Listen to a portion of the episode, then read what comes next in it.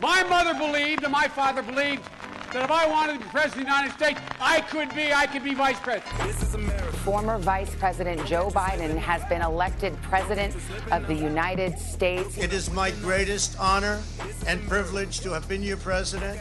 We will be back in some form. We are still deeply divided. Public health experts warned this was coming unless more was done and here we are now. Are you proud of what happened here today? Absolutely. Never before in American history has there been an uprising like this. Of the 75 million Americans who voted for Donald Trump, I don't know how many today are feeling, dear God, what was I thinking? But I would wager a lot more are thinking, let's carry on this fight.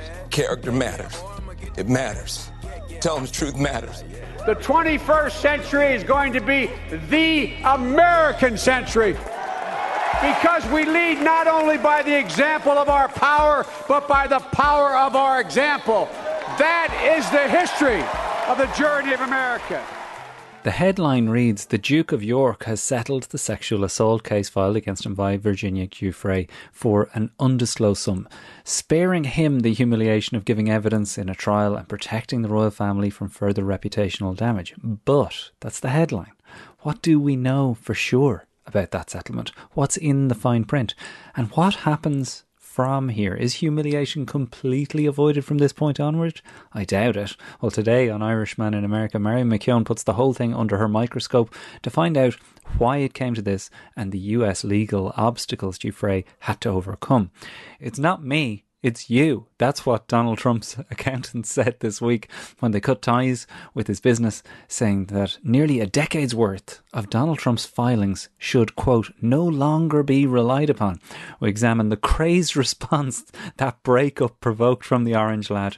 And finally, on a much more serious topic, the Ukrainian crisis extends into another week with the US expelling ambassadors and some shelling being reported in civilian areas.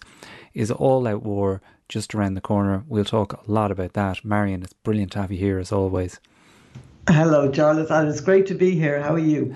Uh, rough old week in the Regan house, it's fair to say. Yeah. Unfortunately, Tina, my wife, tested positive, uh, so it's it's been a crazy week for us in our specific situation. That means an awful lot more than oh geez she'll just get over it in a couple of days it's been a hair raising and challenging time so part of part of that is you know trying to keep the plate spinning I haven't uh, got a brand new episode for people this Sunday. Instead, we're going to re release a classic episode with Ronan O'Gara, and I don't think anybody will be disappointed. It's one of my favourite chats we've ever done. The great news is, though, Marion, that Tina is past the worst of it. I feel We've just got to take it day to day. But thanks to everyone who's been in touch about that. It is just one of those things, isn't it? We're lucky we got it at this point in the pandemic. Well, I, you know, I think that yeah, that that thank God it's it's now rather than two years ago, but it's it's still, and I think this is why one of the reasons people need to understand that you don't just get vaccinated for yourself, you get vaccinated for people who have medical conditions who would be much sicker from COVID than than you might be, mm. and I think that that's something people, you know, that just has to be hammered home constantly.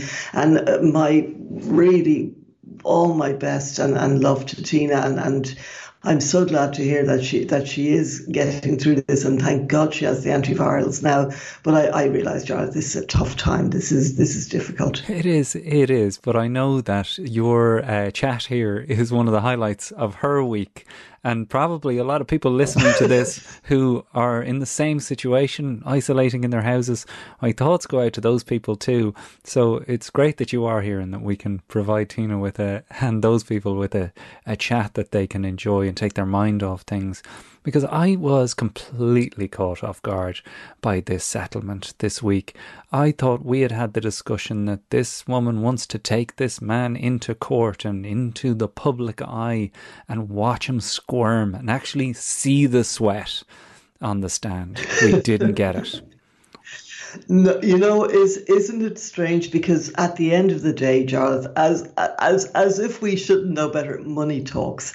And you know, I I am not being cynical in saying that. I believe that we don't know what the settlement is because it's being kept con- confidential. Hmm. But we do know that you know, I mean, the, the, the reports suggest that it's somewhere up north of 12 million. And I think that Virginia Roberts Giuffre earned every penny of that and deserves every penny because I've been looking through, you know, I mean, there, of course, all the memes are there that mummy fixed it for Andrew, and, and there are so many questions that this raises. Not, I mean, you've got to feel sorry for the Queen. She's 95 and she's still bailing out her 63 year old son. I, you know, when does it end? Mm. You know, the guy hasn't got a job. He's sponging off her in a house that she owns as well. You know, it's it's like it's it's they're the worst example of how not of why you should not spoil your children. Are the best example, but but um. And but also I, there's a serious question there because it's taxpayers' money too that it's taxpayers' money being used to pay this off. The, and I think that's one of the things. Do people know this? Like, do we know? We there, there was a report I've seen that the Queen is paying around 2.3 million to Virginia Giuffre's charity to, to help the victims of sexual abuse and sexual assault. But where is that money coming from? Is it coming from our piggy bank? Is it coming, you know, is there a point that the taxpayers are, are footing this bill, which they, they frequently seem to do for these people, you know, and and uh, yeah, there there are a lot of questions raised. But I think the first question you asked, no, we won't see Andrew, we won't see him sweating in court. I suspect that the thought of a couple of things happened here. Giuffre, absolutely, like she has a brilliant lawyer. I know I've spoken before about David Boies, and you know I first came across him 20 years ago when he was involved in the Bush versus Gore case. He was representing Al Gore. He's just one of those guys. Like he he was involved in the Microsoft, the huge Microsoft Antitrust case. He brought that for the government. He has a mind that is just, it's, it's a machine.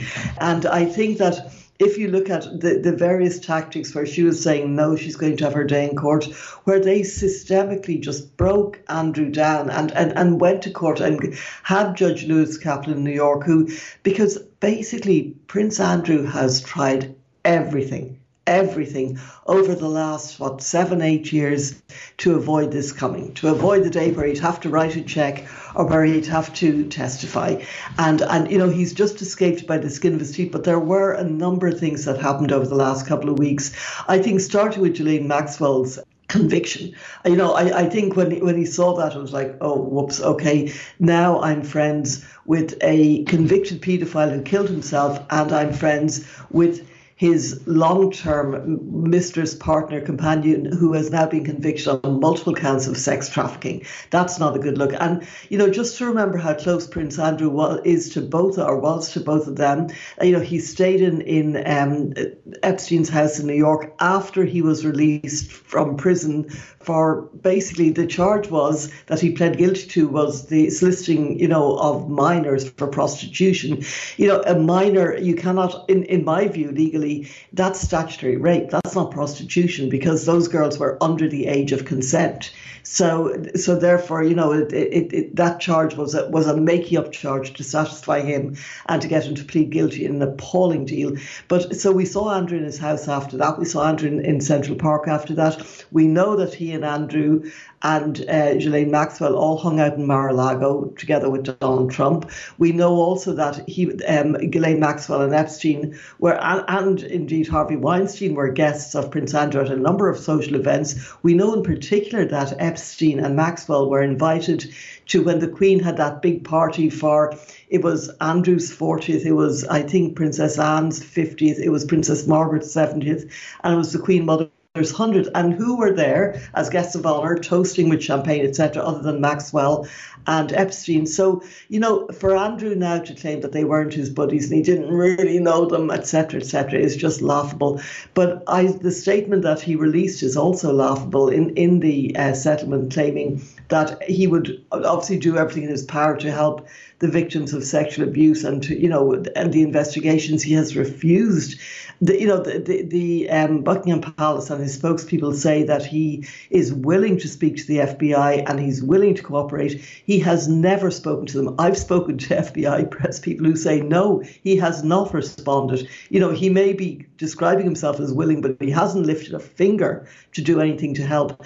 And I think then that, that, that the way also his statement said that he never intended to, to, and I'm paraphrasing here, to malign Virginia Giuffre. Well, that is laughable because he went after her, the media went after her. She has been excoriated and she has been really crucified. And I have to say, she's a 38 year old mother of three at this stage. She's married, she lives in Australia what she has gone through, what she has been through, her tenacity in reaching this settlement is absolutely astonishing because let's not forget that back in, you know, we could go back, uh, but we, we don't have time to go through the whole thing. But I just want to highlight one point. In 2015, she tried to join a, an action uh, in Florida that, that was being brought by by uh, women who had said they had been sexually abused and assaulted by Jeffrey Epstein. And in her action, she claimed that not only had she been sexually abused and assaulted, like in her her basically her petition to join, she said that she had also been pimped out to Andrew and to Alan Dershowitz, the, the mm. well known lawyer who was acting also for, for Epstein or who was acting for him and advising him. Uh, and the judge dismissed her. And uh, this is a judge, a guy called Kenneth Marra. Okay, now let me tell you a little bit about Kenneth Marra. Kenneth Marra got his law degree in Stetson University. Now, if that doesn't sound like a university you've heard of, there's a good reason for that because Stetson University is a little, uh, well, we'll just say it's a private university in the middle of nowhere in Florida. Basically, anyone, your cat could apply to go to Stetson University, and there's a good chance that they'd get in. Uh, like the, the, the graduation rate is, is lower than most American colleges. It's a, it's a university that nobody nobody has heard of, that has no standing for a very good reason. But this judge was appointed by George W. Bush.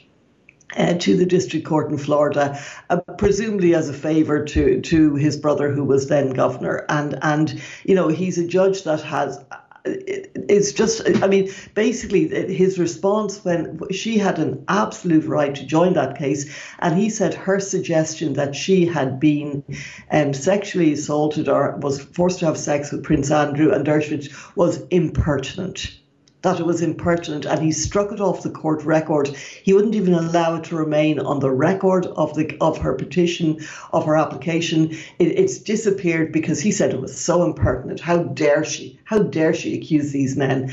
And you know, you just think that that, that was to me, that was seven years ago now, but that was one of just one of the many legal obstacles that she had to overcome. You know, there were statutes of limitations that were run out. There were other things. She was disbelieved. She was excoriated in the media, and, you know, and and it was only because New York changed its laws in 2019 to allow victims of sex abuse, child victims of sex abuse, to bring cases later in life that she was able to do this because up until now, every other path has been closed off to her. But yet, she you know she she kept going like her perseverance uh, to me and her courage is is honestly remarkable. And as i say she didn't get her day in court. That was her choice. Thankfully she was able to make that choice that you know and, and decide that okay because i and you know i think she has largely succeeded because at this stage is there anyone who doesn't believe that prince andrew did exactly what she claimed he did so there you have it. That's your taste of the Irishman in America for this week with Marion McKeown. Come on over and hear the rest of the conversation by becoming a member at patreon.com forward slash Irishman abroad and enjoy all these conversations in full, including our feature interview every Sunday and our back catalogue of nearly eight years of interviews at patreon.com forward slash Irishman abroad. Ready?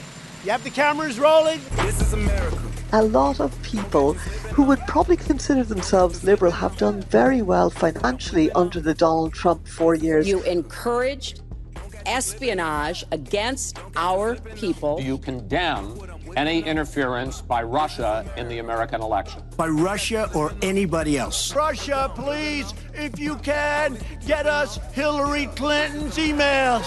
Please, Russia, please. To renew America, we must revitalize our democracy.